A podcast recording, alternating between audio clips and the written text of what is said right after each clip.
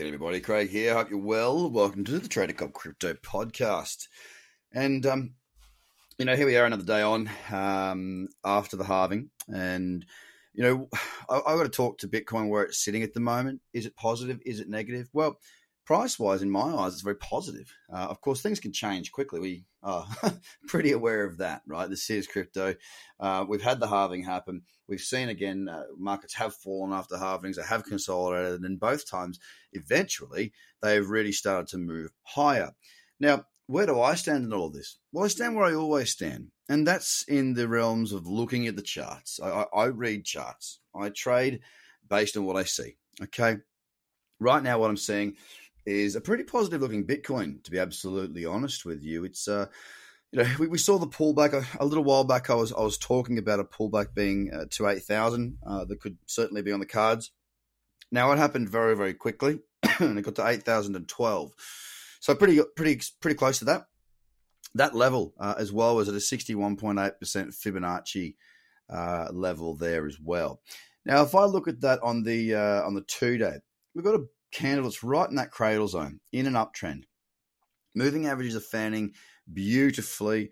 The weeklies averages have just started to cross over. Not that the cross means anything to me, but they are in the right order. And so far this week looks bullish. Of course, that doesn't really mean too much until the close. But right now, I look at this candle that was presented yesterday. It's got a high of $8,988. It's got a low of $8,532. Now, for me, if we break above the high of that candle and push through 9,000, we'll have some nice trends on those lower to mid time frames. I'm talking the four hour, two hour, one hour, 30 minute, and 15. All right. So I'm waiting to see how that goes. And I want to see it happen with some nice consistency. And I want to see some good cyclicity on those charts. Until I get that cyclicity on anything, I'm really just going to be sitting back. I just don't see any desire or any need to be trading subpar charts. Um, there's plenty of opportunities to trade always um, the time will come. And it's about being patient and waiting for those options. Now, I did go through Facebook before and had a bit of a read about some of the articles that are out there. And look, you've got you've got people like Warren Buffett saying that we're going to see a massive market tumble, and I, look, I, I, I genuinely believe that. Um, I think that we will see further lows. I think that um, with, and I'm talking about stocks here, uh, I think we will see indices around the world for the most part um, find new lows eventually. I, I, really hope that I'm wrong. This is a prediction that I really, really hope that I'm wrong on, um, as my parents are retired. Uh, and that's their money that will disappear.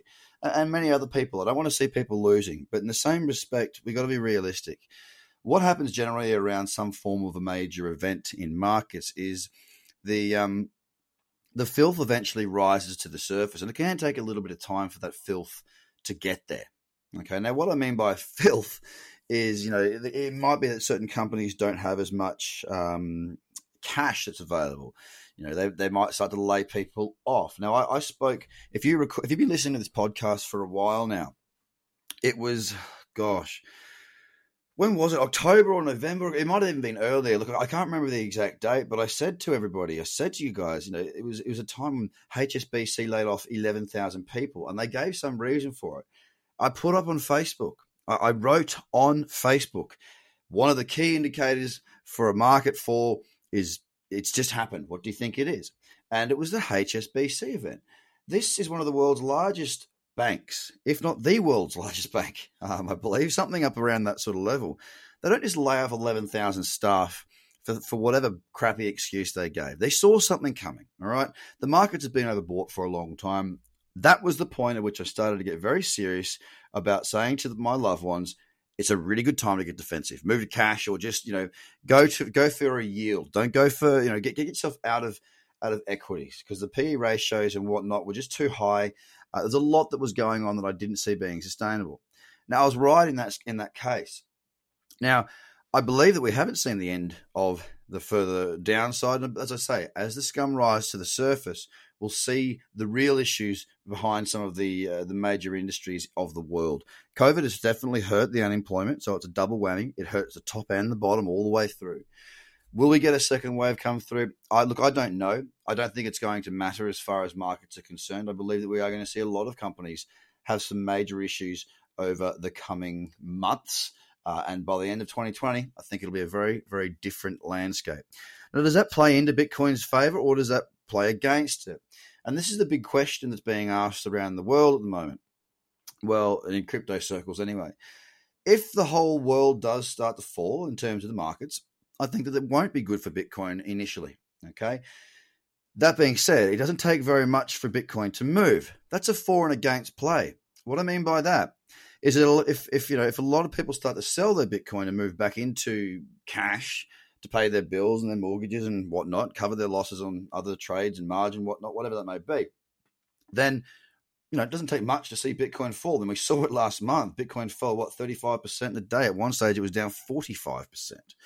So we've seen that sort of activity to the downside. In the same respect, if there are more buyers and sellers, obviously this is a you know very obvious thing to say, then we'll see the reverse happen and we'll see the market shoot up. It could go either way. Ultimately, I don't think a big market crash is going to help Bitcoin. Uh, a, a sustained bear market certainly would be more beneficial than an instant fast crash. I think that would be better for Bitcoin because it gives people to think about their choices of what they can do. But today is the only day that I've got. The now is the only option available. So, what am I going to do today? And today, well, I'm sitting back and I'm waiting for those trends to kick in. Bitcoin's currently sitting just below 9,000 at $8,934, up 1.27% currently.